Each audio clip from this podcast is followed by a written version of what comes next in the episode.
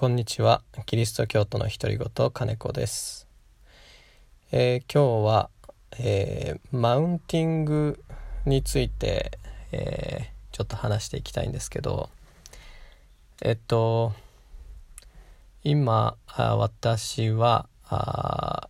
よんさいの息子と、えっと、いっさいの娘がいるんですけど、えっとなんでまあ子育て中ということで、えーまあ、世の中にたくさんその子育ての先輩たちっていうのがいるわけなんですけど、あのよくあのよく言われるのが、日本ではえっとひとりめの子供が生まれるといろんな人がこういろいろアドバイス、おせっかいなアドバイスをしてきて来るんだけど、ふたりめが生まれるとあんまり、えー、周りがこう言わなくなるみたいな、あのー、のをよく聞くんですけど、あの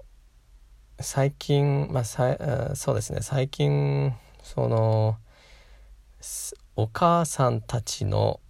マウンティング合戦みたいなのをあの時折見ることがあって、なちょっと面白いなと思ったんですけど、まあ、何があどういうことかっていうと、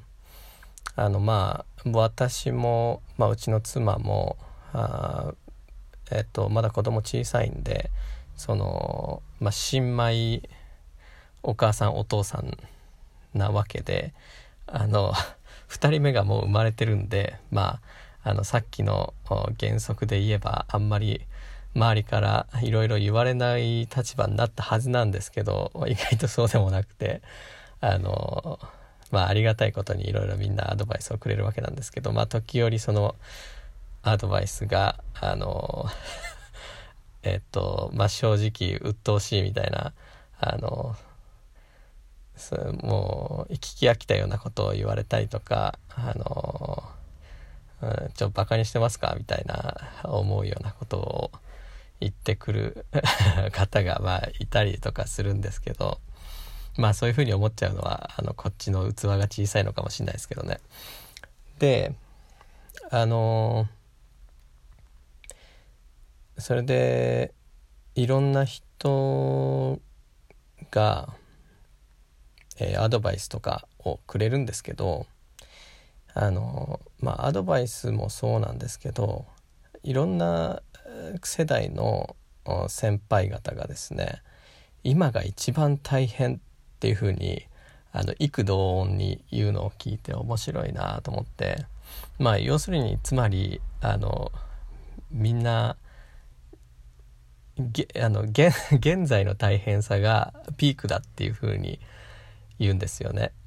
少し世代が上の、あの小学生を持つお母さんがあの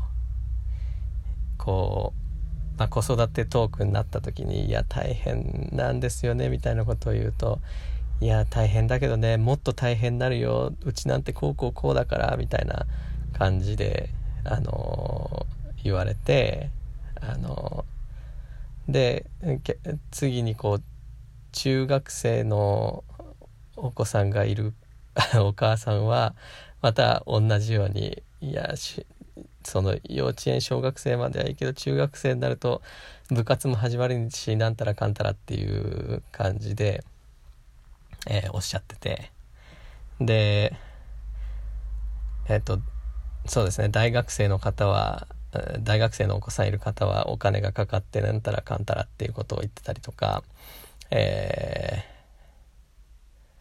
そんで、えっと、ど最近子供があの独立っていうかあの独り立ちした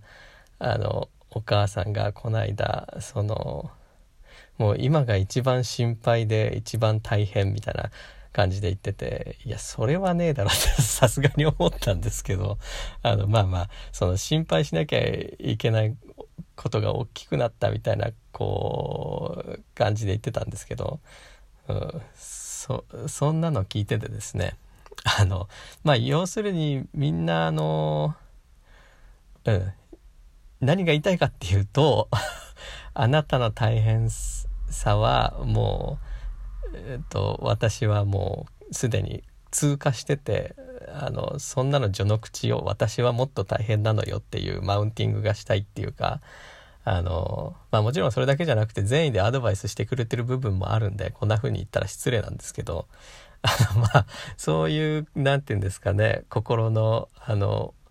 あの内心の部分っていうのがこう見え隠れ し, して、まあ、それを観察してあの面白いなと思って、で一つに思うのはやっぱ人間って忘れるのが得意な生き物っていうか、あのだからこそ生きていけるっていう部分がやっぱ大きいなと思って、でまあ自分のこれまでのとよねんかん、まあ、息子が生まれてから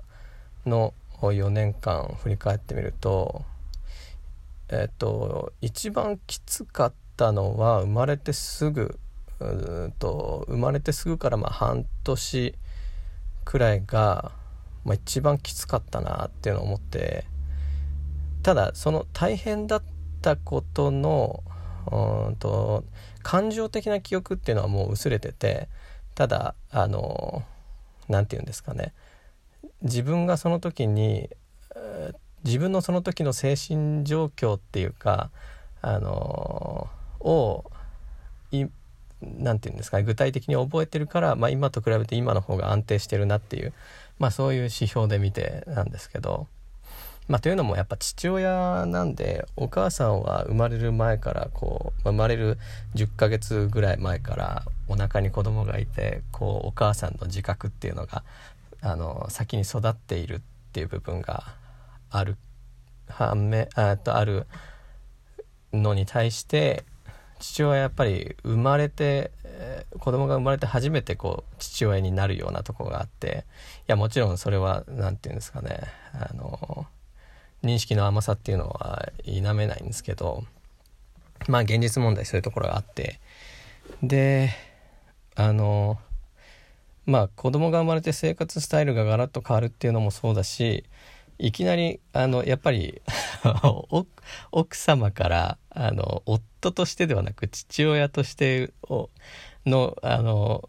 なんていうんですかね、行動を期待されるわけですよね。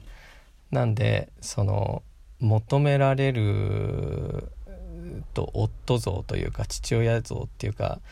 求められる人間像がガラッと変わってしまうんで、そのギャップに対応するまでに半年ぐらいかかったってことですかね。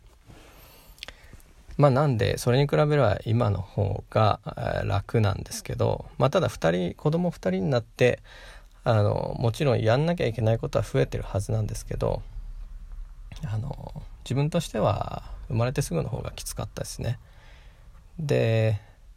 まあきつさもいろいろで、あの具体的な仕事量っていうか負荷で見たら、あの多分一番大変な時期ってもちろん子どもの性質によっても変わりますけど、あのあると思うんですよね実際には。ただあのもう一つ重要なあのうんと変数として、その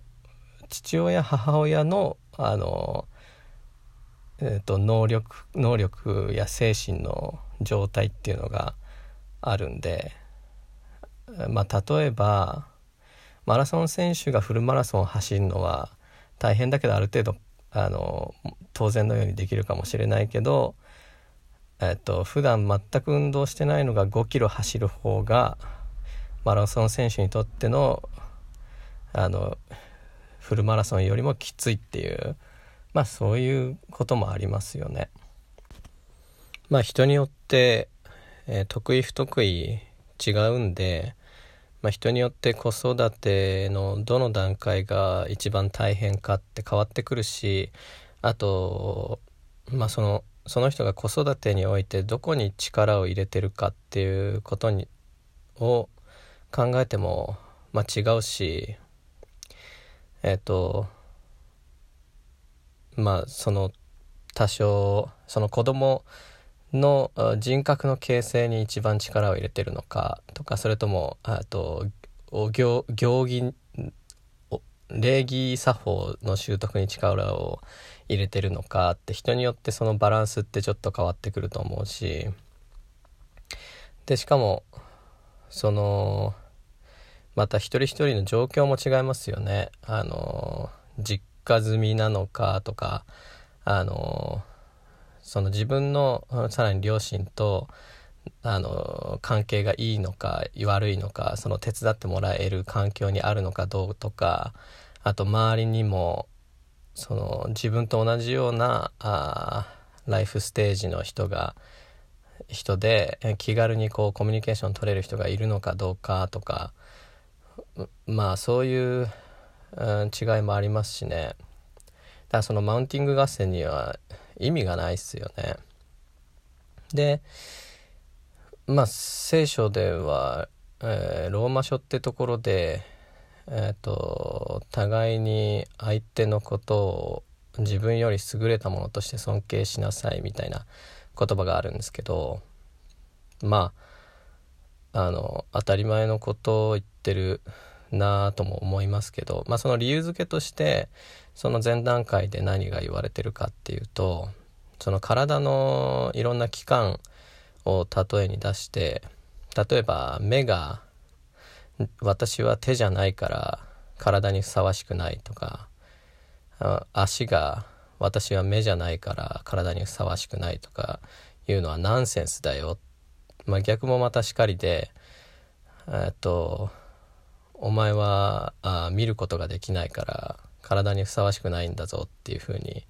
あの目が他の器官に対してマウンティングしてもあのナンセンスですよね。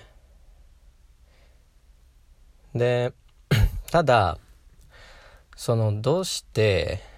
そのお母さんたちがあのその不毛なマウンティング合戦をしてしまうのかっていうのの背景っていうのを考えてみると、あのまあ自分もあの反省しなきゃいけない部分かなりあるんですけど、そのあの子育てとか主婦業とか、まあ、家事、まあ、要するに家事育児ですよねっていうのが、その家庭内でも社会的にもこう評価されてないっていうことがそのあ一つの原因になってるんじゃないかなと思うんですよね。まあ、どういうことかっていうと、そのまあそれをやってても誰も褒めてくれないし、あのあそれやって当たり前でしょみたいなあの空気が家庭内でも社会全体でもあって、ただそれむちゃくちゃ大変なんですよね。あの自分でも実感しますけど、でなのにあの評価されてないんで、そのなんその評価されてこなかったっていうフラストレーションが、あと自分より、えーと若い世代の、あのお母さんやお父さんたちに対して、あの私は文句も言わずに頑張って、えーと、ここまで来たんだから、あの今あんたらがいや子育て大変だとか言ってんのはこう甘っちょろいみたいな風に、そういう心理が働いちゃうんじゃないかなっていう風にどうも思うんですよね。まあ、なんでそうですね、あの人の振り見てじゃないですけど、あの妻に感謝していきたいと思いますし、あの子育てをとか、えーまあ、家事育児っていうのが本当にあのあって初めて社会が成り立つっていうところをもう一回